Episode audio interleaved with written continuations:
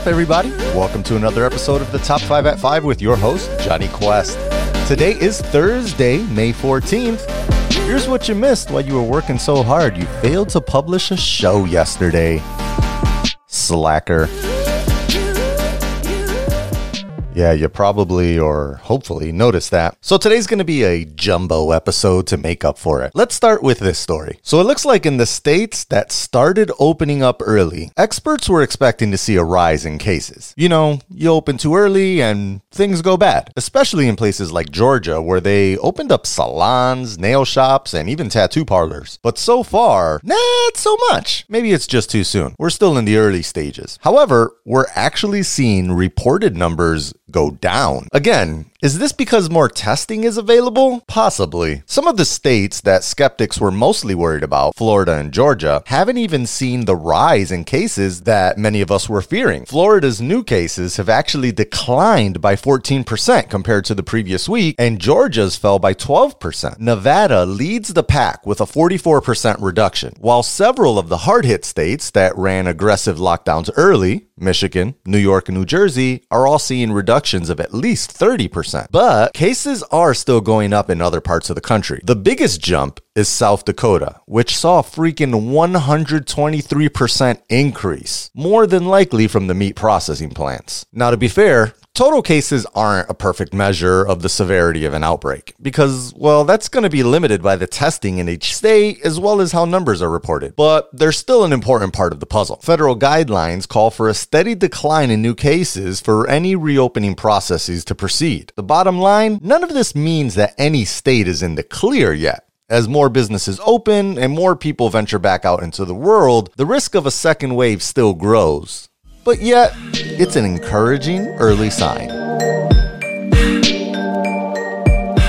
If you weren't aware, New York has been trying to sue Donald Trump for some time now, and part of that lawsuit has been a request for all of his tax returns. The House is also subpoenaing the tax docs. People still want to see what's hiding in there. I'm not sure we'll actually see anything important other than he's been paying no taxes for years, but would that even be a surprise? I mean, are they expecting to see a line item for payouts to Russian oligarchs or back deals with the lab in Wuhan? I don't know. Anyway, the House is looking into the Russian investigation still, but the Manhattan DA is looking for info on the hush payments that Trump supposedly made via his lawyer to women that accused him of affairs. And obviously, the Trump administration, DEF doesn't want to give up the goods, so they've been appealing every step of the way so far, and now it's at the Supreme Court, which is hearing cases all week. And well, even they don't want to deal with it. They think it's going to be a split decision, and they might just let the lower courts decide. According to NBC, House Democrats have said they believe the records might provide insights into a question special counsel Robert Mueller never answered. Did Trump borrow money from Russian entities or otherwise do business with them before he became president? Yeah, again, I don't know how they expect to find that in tax returns, but going back to the quote. While majority of the court seemed concerned that the congressional demands sweep too broadly, seeking years of records from Trump and members of his family, it's possible that the court could allow more narrow subpoenas for personal documents before he became president. But a clear majority seemed prepared to reject the president's position in the second case, the New York one, in which his lawyers claimed that presidents are absolutely immune from any part of the criminal justice system, including a subpoena from a grand jury. Yeah, get this this Trump's lawyer actually said these words in court. We're asking for temporary presidential immunity. That would mean that Trump or whomever is president at the time could not be investigated or prosecuted while holding the office of president. No subpoenas, no testimony, no indictments. Get the fuck out of here. Criminal process targeting the president violates the Constitution, Sekulow said. Justice Elena Kagan called out the argument, in which Sekulow was steadfast on Tuesday. He's the president, Jay Sekulow responded. Kagan had a retort. The president isn't above the law. And yeah, he's not. None of them are. Why you would try to argue that is just insane to me. This isn't the Philippines, this isn't Venezuela, or even China. Now, I'm not saying that tax returns are that important, but the argument against giving them up is. I guess we'll have to wait and see what they decide here, but rulings in both cases aren't likely to be had until the end of June or maybe even early July. And if the lower courts have to take another look at this, they probably won't get a resolution for several more months and definitely not before November election. I guess we'll just have to wait and see. You still rely on public transportation during the crisis and are using car services to get around, you're probably going to be worrying about your driver and their car, right? I mean, are they taking all the right precautions? At a minimum, are they at least wearing a mask or face covering? Well, Uber drivers are required to, finally. And they're making it easier for you both to dry snitch on each other, because you better be wearing one too. Uber has a sign in app when you're about to start picking up passengers as a driver, and it uses facial ID to make sure that the person driving is actually the person that's signed up. And so now it's going to look for a mask on your face before letting you start up your day. But what if they take it off after logging in? Well, that's where the snitching, I mean, feedback comes in. You could snitch on your driver, but they can also cancel a ride if they show up and you're not covering your face. On top of that, the driver also has to affirm to the following three statements quote, I won't go online if I may have COVID 19 or related symptoms. I sanitized my vehicle today and I wash or sanitize my hands regularly. Well, there's no real way to verify these conditions through a phone, so I expect they'll be about as effective as those you must be 18 and over to enter pop ups online. I'm sure Tekashi69 will be a popular user of this new feature. Too late? Too soon? I don't know. Listen, I snitched, I ratted. This is pretty cool. There's a tech company that's used by over 70% of NBA franchises, and they've pivoted during the Rona Wars since, you know, there's no NBA action. They're called Kinexon and they're used in more than just the NBA, honestly. There's over 100 sports teams that use their tech to track player performance. The person wears a small radio frequency device that can track them with extreme accurate location info. Now, this was useful to track player stats, but is now being used in manufacturing and processing plants to track workers from Business Insider. The new solution, called Safe Zone, helps workers maintain distance between one another in factories and other large centers. The technology alerts users either visually or audibly in real time when they're standing too close to another person thanks to wearable wristband sensors, which use radio frequency waves to provide precise location data on the users to the inch. Though the Safe Zone technology cannot account for employees wearing masks or running fevers, there are other ways the technology can come in handy. For example, Safe Zone does not provide data on an individual's identity, but if an employee were to test positive for the virus, companies could be able to determine which other employees employees were in close proximity with that person by analyzing the movement of the infected individual. Think of it as private contact tracing. Kinexon is currently in talks with retailers and grocers to possibly implement the technology in stores. Quote, technically speaking, it can be used everywhere, the CEO said. So if you're able to implement the sensors and get the persons wearing the sensors, there is no limit for that. End quote. That'd be interesting. Grab your card at Wegmans or Food Town, and it has a sensor attached that'll yell at you for being too close to others in the frozen food aisle. That could get loud. Maybe just buzz me. I like the silent vibe notifications a bit more.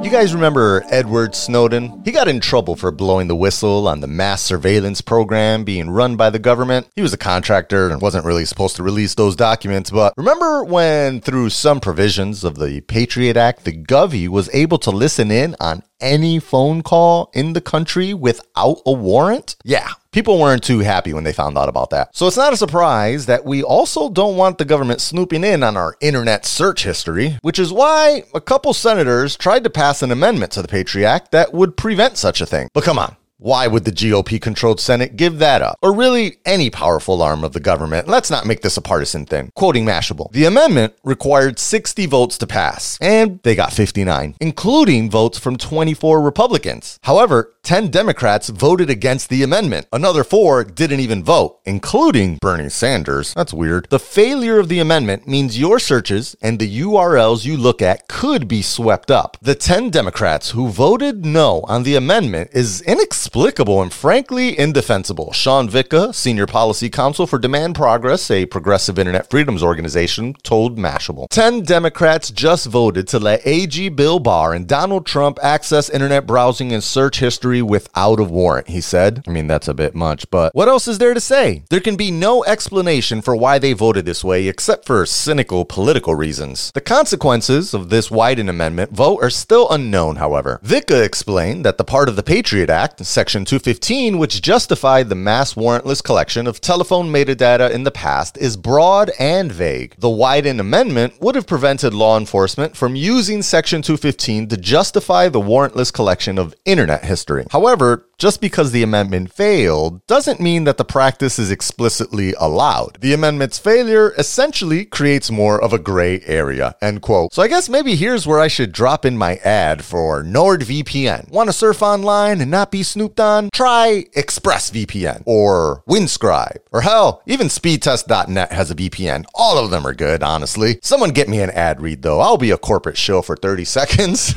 Promo code Johnny Quest.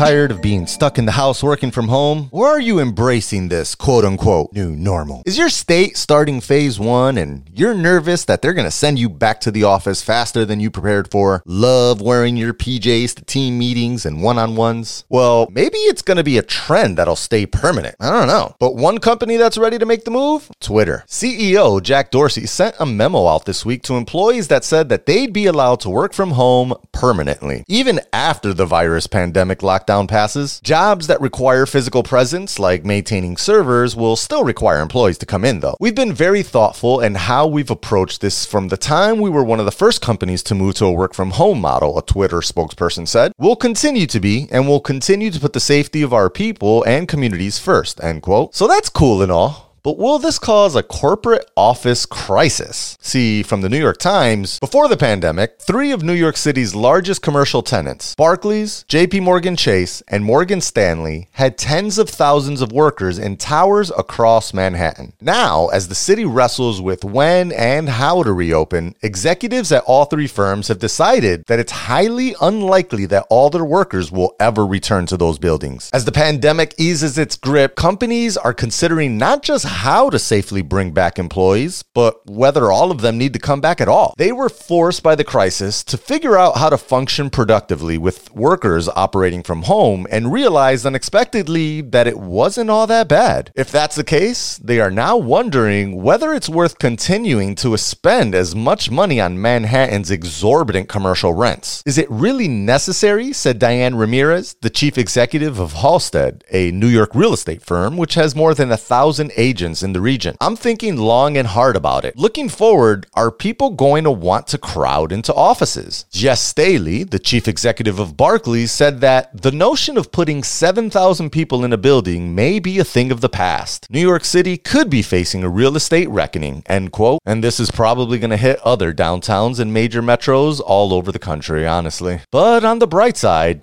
maybe I can finally afford a place to buy this year. Are you a Sprint customer or were you? Remember, T Mobile bought Sprint and the deal closed, and now you're a T Mobile customer, and not just in spirit. Looks like the Sprint name is going away completely by the end of this summer. Quote, the immediate changes are largely surface level. Sprint's brand is going to be eliminated in favor of T-Mobile's on things like storefronts and bills. T-Mobile CEO Mike Sievert promised that existing Sprint customers will still be able to keep their current plans and won't be forced to switch over to one of T-Mobile's plans, at least for now. New customers will presumably be directed to sign up for T-Mobile plans instead of Sprint ones once the changes take place. As part of the effort to consolidate the customer base. There's not an exact date for when the changeover will take place, just sometime later this summer. Sprint customers with compatible phones can already roam on T Mobile's networks when they don't have Sprint coverage, but that's a far cry from the eventual goal of turning the two networks into a single entity. T Mobile and Sprint have already said that they expect that transition to take about two to three years to complete. The two brands have already begun to combine their 5G networks, transitioning Sprint's network and bandwidth over to T Mobile's. That's going to come at the expense of most of Sprint's current 5G customers, as almost all of Sprint's existing 5G phones just can't use the new T-Mobile network. End quote. Yeah, they're already advertising the largest 5G network in the states. The combined network is definitely going to change things up for AT&T and Verizon as well, I'm sure. This is a story I'll definitely stay tuned to the pulse of. They got one of them, at least one. Senator Richard Burr of North Carolina, or as I like to say, North Kakalaka, was served with a warrant yesterday for his role in stock trades that happened during the early moments of the vid. The LA Times reported Wednesday that Burr turned his phone over to FBI agents after they served the search warrant to him at his home in the Washington area. Burr sold a significant percentage of his stock portfolio in 33 different transactions on February 13th, just as his his committee was receiving daily coronavirus briefings from U.S. public health officials, and a week before the stock market declined sharply. Much of the stock was invested in businesses that in subsequent weeks were hit hard by the plunging market. Burr has previously denied any wrongdoing, saying that he made the trades based solely on public information, and today he said he stepped down from his role as chairman of the Senate Intelligence Committee because the investigation is a quote distraction. Good. The two other senators accused have supposedly supposedly also been interviewed by the FBI, but no follow ups at this time. Senator Kelly Loeffler from Georgia, who had the biggest sales of stocks valued at between one and a quarter million and 3.1 million in late February and early March, ignored questions asking if she'd been interviewed by the FBI. Another investigation. Let's wait and see the results on this one. Paulo Londra.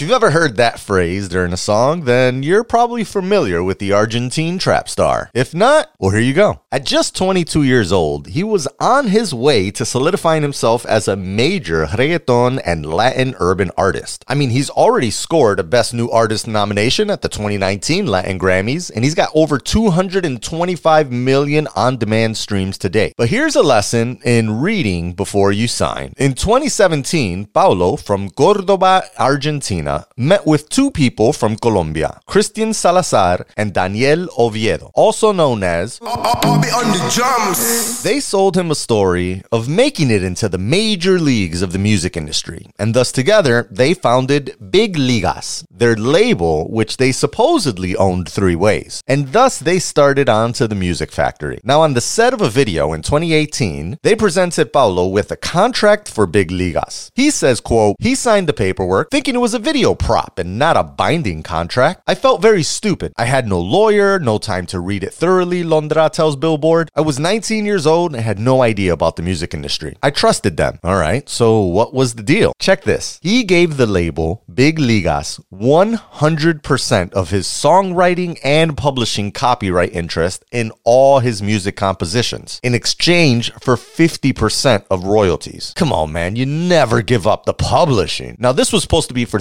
three years. And during this time, Big Ligas entered a $3 million licensing deal with Warner Music for Londra's home run album. Quote, Londra argues that he was already unhappy with his Big Ligas contract because he didn't have the opportunity to read it before the video shoot. He had no choice but to enter the deal with Warner after Big Ligas lawyer Matt Greenberg sent him a letter telling them that not signing the Warner contract could ruin him financially and professionally. Salazar and Ovi on the drums strongly deny deny Londra's claims, arguing in their suit that Londra has enjoyed significant benefits under his deal with Big Ligas, including a highly lucrative agreement with Warner Music, for which he was separately represented by counsel and under which he received over a million dollars and touring revenue. They claim that despite their exhausting efforts and resulting success of Londra, the singer-songwriter began to slow walk his participation. End quote. Yeah, dude hasn't dropped new music in a while now, so they're suing each other. He's suing for fraud and negligence negligent representation, they're suing because he's not working on music. But either way, they're both losing, especially since no one's touring right now. The industry is pretty much surviving on just streams. Judge says they need to have a decision by mediation by the end of June.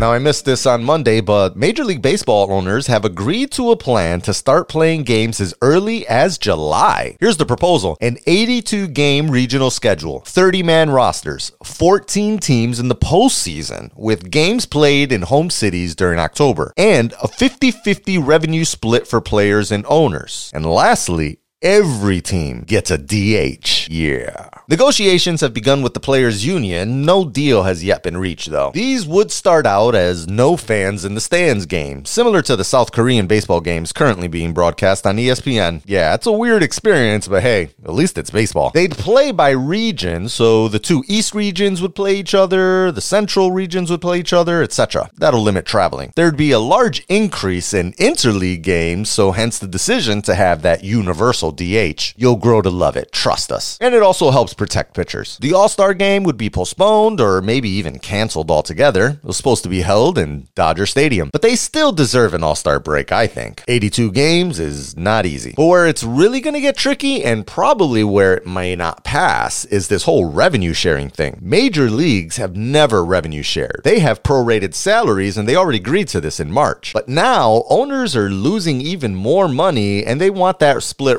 revenue instead. So that's where we are for this story right now. I'll definitely update once we get more news on what the Players Union thinks. Well, my beautiful people, those are my top 10 news stories of the day. Uh, yeah, so I didn't do a show yesterday. Sorry about that. But I hope I made up for it today.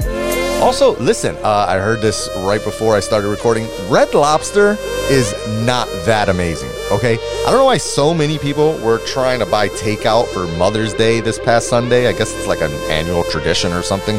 But fighting over delayed orders? Unnecessary. Dude on Twitter wrote, Today was probably the craziest day at Red Lobster. We had 212 orders at once. People don't understand how busy we were.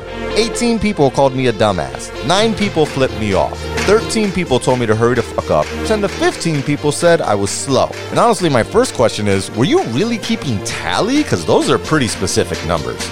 But my next question is why? Listen, you can get the damn cheddar biscuits in the frozen aisle at your grocer's. It ain't worth it. And definitely neither is the fighting.